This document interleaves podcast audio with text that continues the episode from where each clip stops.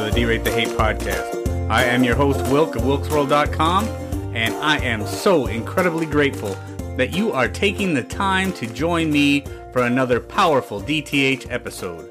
Friends, at the D-Rate the Hate podcast, it's all about bettering the world one attitude at a time. See, we did not create the hate, but with your help, we can derate the hate. That all starts with gratitude and personal accountability. We cannot control everything that happens to us in life, but we can control how we react to it. How we act, how we react, no matter what happens to us, how we react to it makes the difference. Friends, there is only one good thing about a bad attitude, and that is that we have the ability as individuals to change it. Here on the DTH podcast, we strive to bring you great guests and provide tools to do just that. Please be sure to share it with your friends. Subscribe if you haven't done so. Ratings and feedback are always greatly appreciated. And with that, let's get to this week's episode. So often we enter a conversation or an argument and we forget to ask the most important question there is. Why?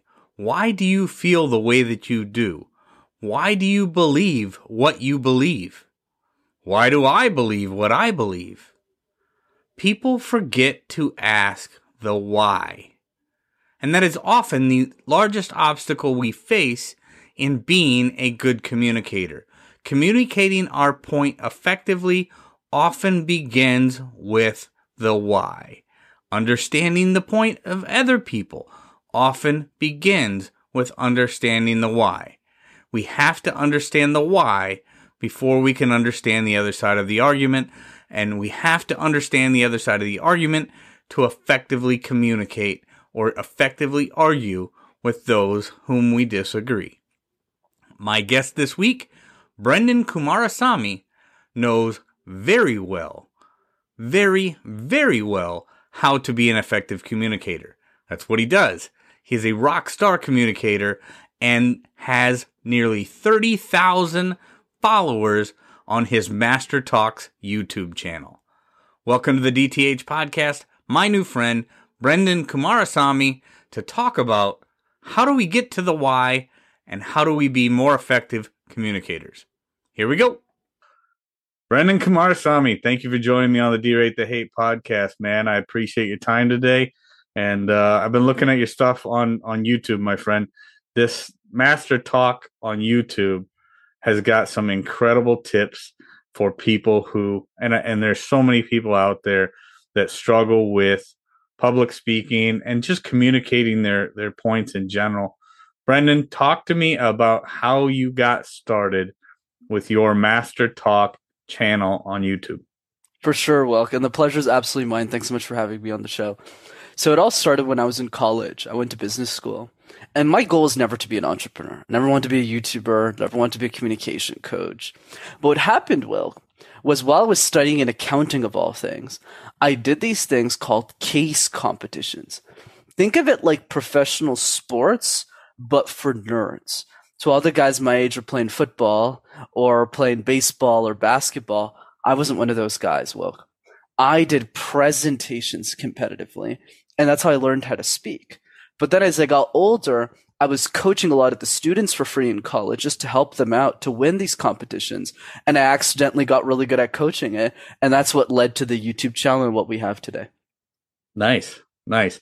So, like I said, there's so many people out there, Brenden, who, you know, one of the things, I, I guess, let me step back for a second. D-Rate the Hate podcast, all about bettering the world one attitude at a time, all about having more civil conversations with people that we may or may not disagree with but the reality is, is too many people today do not know how to effectively communicate their position on a topic in a way that the that the that the person that they're speaking with or speaking to understands. So communication skills are lacking. So that's why what you do, Brenden, is so important. And that's why I wanted to talk to you today because you've got some incredible tips that I, that I've seen on on your YouTube channel for communication and how to effectively communicate our position. Talk to me. Start from the beginning. If I am having a conversation with you and I want to effectively communicate my position to you, on something that that I know you don't agree with, Brenden, where do I start? What, how do I? What's the first step? For sure, Will. And the first step might surprise you because there's a bunch of steps we'll cover today. But let's start with number one, which is get excited about it. And I know that sounds really bizarre, but hear me out. A lot of us, we dream about our businesses, our careers, our families, our relationships, our health. Oh, I'm going to buy this watch. I'm going to buy this house. I'm going to buy this car. When was the last time we dreamed about our communication skills? And the answer, Wilk, is no one. No one dreams about their communication skills. Nobody wakes up and goes, man, if I became a great speaker, imagine how it would change the relationships around me.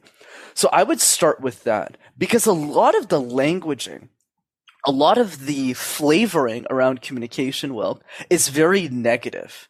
It's stress. It's, oh my God, I hope I don't push Wilk's buttons or else he's going to kick me off the show. Oh, I hope we don't do this or Brenden's going to do something bad. Like we always go there instead of starting, wait a second. Communication is about leading a more fulfilling life team. It's about the way we raise our children. It's about the way we talk to our family. It's about the way we make new friends. And once we realize that communication is about leading a more fulfilling life, then we can have a more healthier conversation around. So let me just start there before we jump into the tactics. Yeah, leading a more fulfilling life through better communication. You're right. I, I don't think that there's anybody out there, Brenden, who who's just dreaming about being a better communicator. It's not something we you don't see little kids in the living room playing and, and saying or, or doing what they do. That you know they they want to be a, a fireman or, or or a policeman or or my daughter she's very much into heavy equipment operating. I don't know. It's very funny. Wow. But but you don't see. Yeah, she watches like this this guy Blippi on there, and or or or the little gecko, and they're always off in some landfill or something, and get the the, the backhoes and the dump trucks and stuff like that. But so yeah, I think she's going to be a construction worker when she gets older. But it's very funny. It's awesome. But yeah, you don't see them grabbing a microphone and then standing up there on the podium and saying, "How can I be a better communicator?" Little kids aren't doing that. I don't think adults are either. So when they really want to make their point, uh, or, or get their point across to somebody who may not be the most receptive of audiences, they just don't have the skills to do it. You know, it's not something that they've practiced. It's not something that they they've really done as a as a conscious exercise often enough to be a strong communicator. So what's the how do we go from there? Absolutely, Will. So there's there's three different perspectives of how we can have a disagree, like a thoughtful disagreement with somebody. But there's another piece to that which I encourage people to go through first, then we'll jump into those three points. It's the idea that when we learn how to argue, we need to begin with the people that already bought into us in our message, and we need to learn how to get better arguing with them. So let's say, for example, me and you me and you are great practice partners because we're both open minded. We both want to have the conversation and we need to start by improving the quality of our own conversations. Let's say we're like family members and, and I'm in Minnesota and I'm having Thanksgiving with you guys, right? So, so in that context, what we're doing is we're practicing for the harder conversations. So this is why my context first is make sure you're starting this with people you actually like people you actually want to keep a conversation going with, where the relationship you value enough to want to do. Then do it with people you don't like and that you don't agree with either. So I would start there. Now, in terms of what do we do tactically within that conversation? Three points that I always like to raise. Number one, always start with gratitude and what you have in common. This is what boggles my mind in the world, it's it's not any country in specific, but I'll just give an example with America. Is let's say we have the red and the blue. We got Republicans and Democrats. But the thing is that we're forgetting is that 99% of both of those parties have everything in common. It's just that 1% that the media is always pointing out. And let me give a simple analogy. We're all watching Netflix. We're all eating Big Macs at McDonald's. We're all going to the same parks. We're all going to the same places. So it would make no sense that we would fundamentally disagree about everything. So for me, it starts with what do we have in common? So even if me and you, we don't live in the same place, we come from different backgrounds, different countries, 90% is probably in common. So that's one. The second piece, which you've probably discussed in the podcast, but it's worth bringing up, is a concept called steel manning that most people aren't aren't practicing. And steel manning is simply the idea that before you give your perspective, you need to first argue the other person's side. So let's say me and you are having a thoughtful disagreement. I would start, I wouldn't go, Hey, Wilk, I believe this, you're wrong. That's not good. It generally doesn't work very well. Does it? It doesn't work at anything. no, no, it doesn't. Yeah, my friend Angel Eduardo, I, I, you can definitely definitely uh, get into steel manning more, but but yeah, I first heard about steel manning with my friend Angel Eduardo, and uh, yeah, he he talks about steel manning all the time and the importance of that in in civil conversation and, and civil discourse. So so definitely get into uh, Brenden, get into steel manning a little bit more for those who who have not heard about that. Absolutely. And to be frank, I always did it, but I didn't know it was called that just three weeks ago. So, so there you go. So it's news to me too. So what is steel manning? It simply means that before you argue your own side, because you already know the arguments that you're going to bring for what you believe in. So the other piece that remains is to argue why the other person is right. And this is what we call thoughtful disagreement. Uh, let me give you an example, a trailer. So it sounds something like, Wilk, I know your position is X because you believe this. Is that true? And then you're like, yeah, absolutely. But the point I would just like to add on that is that argument is missing this point from my side. So what I'm doing is I'm steel manning your argument first and then I give my perspective. So it's still going to create a tension, but it's going to create a lot less tension. And the reason is because you're starting with the other person in mind, which brings me to number three, which is a simple idea. Whenever we want to influence somebody, well, whenever we want to talk to somebody, and I'll give a simple example in a marriage around this, we always want to realize that if we want to get our way, we need to communicate why our way benefits you. So example around this. Let's say you and I don't know, like I'm not going to say you, but somebody and their wife is debating whether or not to get Mexican food or Chinese food tonight. Okay, pretty simple. And you love Mexican food, you hate Chinese food. So the wrong way to do it is you go to your wife and you go, "Hey, I hate Chinese food. We're going to have Mexican food. I really don't like Chinese food. It's not good. The waiter sucks. The the service is way." So you're making it about you versus Mexican food about them. Hey, babe, we should totally get Mexican food tonight. They have your favorite quesadillas. They got 50% off on Thursday. I'll buy you four and I'll pay for both of us. So notice how now I'm making it about you. So you want to be convinced of my argument. No doubt. That is, it's, it's one of those things that I first understood when I read the book Seven Habits of Highly Effective People and talking about synergy as opposed to, or, or you know, synergize versus compromise. Because once you bring in the other side's point of view and, and, and make it more about them than it is about you, you are always going to get a much better response, and and you're going you're going to go a lot further in your journey towards getting them on your side if you make it about them because as, as soon as you start with in, if your stepping stone is this is why i want to do this a lot of times that other side just tunes out 1000%. The other side definitely tunes out. Which brings us to the most important question to ask others, and it's a three letter word. And you already know what it is. Well, but for the audience, it's why. Why? Why is that important to you? Whereas a lot of us in conversation, we use what we call close ended questions, which simply just means a yes or a no. Do you, what, do you believe this? Yes or no? Yes. Do you believe abortion should be legal? Yes or no? Yes. No. So whoever's on the other side of the argument, they're, they're naturally in conflict, which defeats the purpose of an argument because nothing's always binary. There's always something that is gray. That's where the answer lies. That's where the truth lies, which means we need to train ourselves to deliver open-ended questions. And I'm not asking your audience today to be super poetic about this. It just starts with why. And I'll give you a funny personal story and I'd love to hear where, where you use this in your life too, Will. I was uh, 12 years old, 12 or 13 years old. Me and my mom used to fight all the time, all the time. And the reason is because I was a pest. Like, that's definitely one piece. I was a 12, 13 year old kid. But the other say, reason, I think that comes natural for 12 or 13 year old kids. Absolutely. And then the other piece, though, is we come from a different value system. So she was born and raised in a third world country, in Sri Lanka, which is a country south of India. Whereas me, I was born in Canada, first world country. So the the value system is different. So I'll give you something crazy, like my or that I thought was crazy at the time. So my mom would not let me eat at a friend's house if they were not from our own ethnicity. So I always got really pissed off around that, but she's not racist, right? So I was always like, geez, like, why are you doing? So I was always mad at her around that. So what most of us are listening to this podcast, our immediate thought is, oh, Brenden's mom must be a bad person. That's their immediate thought, right? And Right. that's the mistake.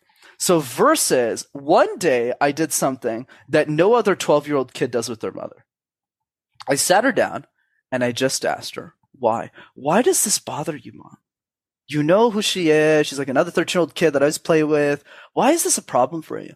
And then she told me. She's like, oh, well, you know, when I, where I'm from, Brenden, there was a civil war in Sri Lanka. We always had our doors closed. We don't, we don't trust people.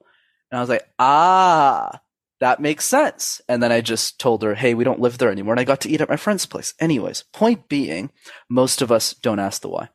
Yeah.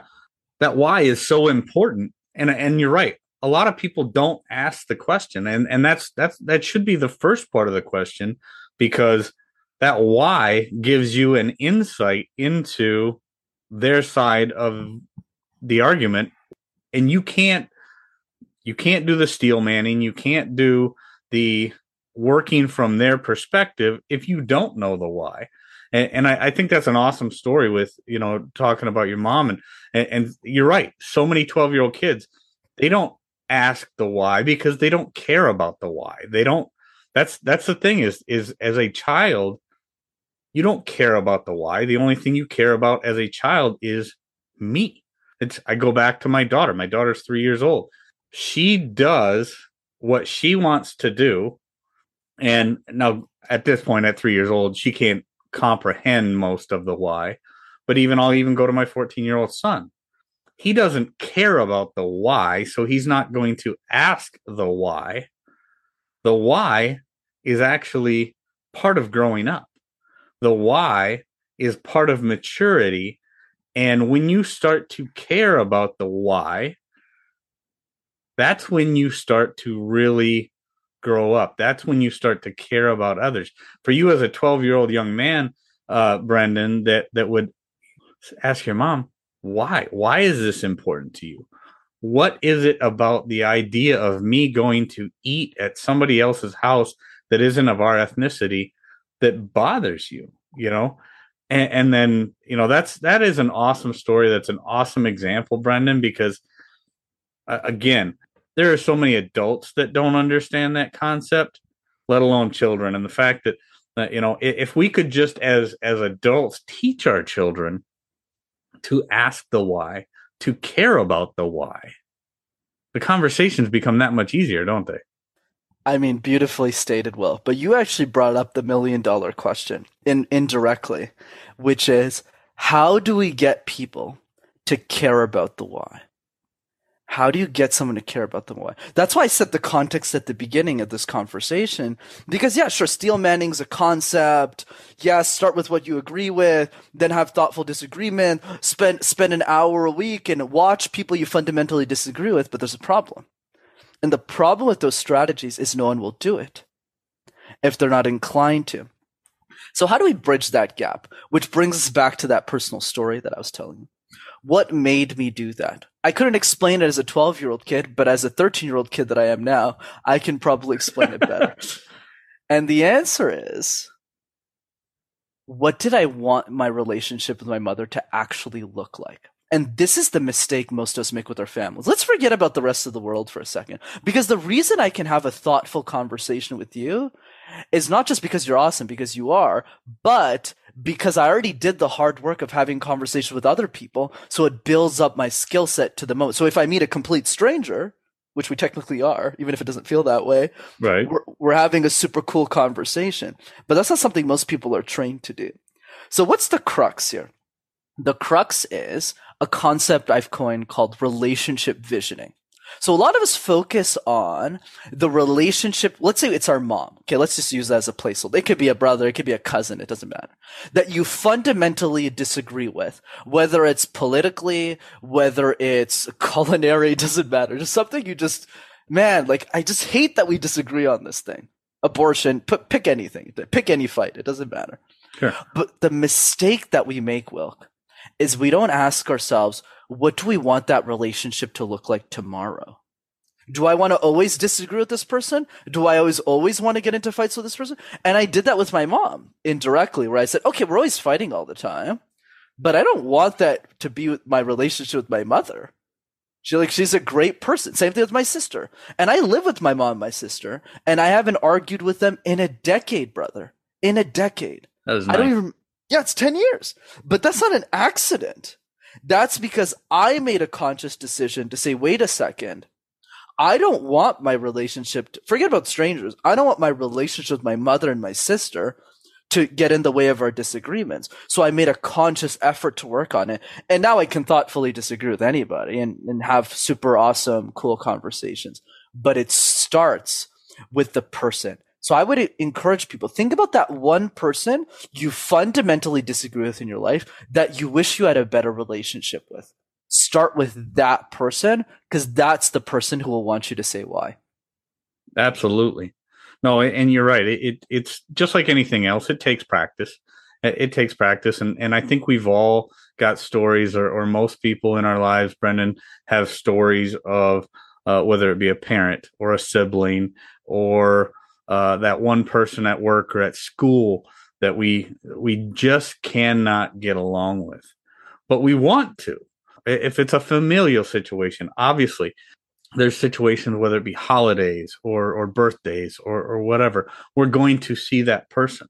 We are going to see that person and we don't want it to be uncomfortable every time that we see them. Or, or if it's at work or at school, we are all put in situations in life constantly where we are having to interact with people that we don't necessarily like or, or don't necessarily want to be around. But we have to be. We have to be around them.